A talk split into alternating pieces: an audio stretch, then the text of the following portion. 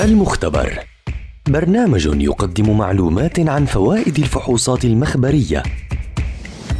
من تقديم الدكتور محمد عسعيس دكتوراه في المختبرات الطبية وأمراض الدم.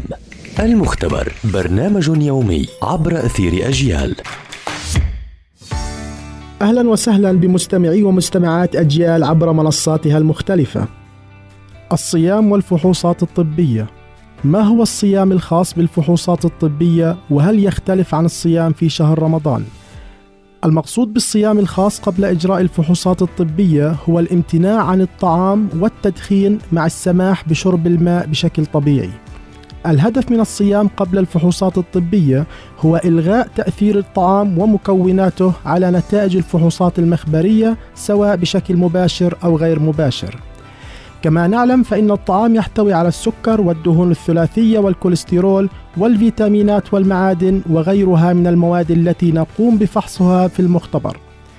في حال تناول الطعام فإنه يحتاج إلى عدة ساعات كي يتم امتصاصه ونقله إلى الدم ومن ثم استهلاكه أو تخزينه في الخلايا واستخدامه عند الطلب.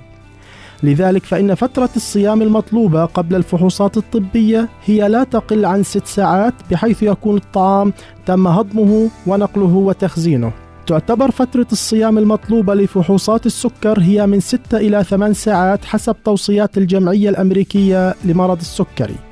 أيضا هذا الوقت من الصيام كافي لإجراء غالبية الفحوصات الطبية الأخرى والتي تحتاج إلى الصيام. أما في حال فحوصات الدهون الثلاثية والكوليسترول فإن الدراسات والأبحاث تشير إلى أهمية إطالة فترة الصيام قبل إجراء الفحص وعادة ما يكون الصيام قبل إجراء فحوصات الدهون الثلاثية والكوليسترول هو 12 إلى 14 ساعة مع السماح بشرب الماء من ناحية مخبرية ننصح بالصيام قبل إجراء أي فحص مخبري لأن ذلك يعطي نتائج أفضل. عادة ما يكون الصيام في فترة الليل أي الامتناع عن الأكل ليلا وإجراء الفحوصات الطبية صباحا. استنونا في حلقة جديدة عن فحص ومعلومة جديدة دمتم بصحة.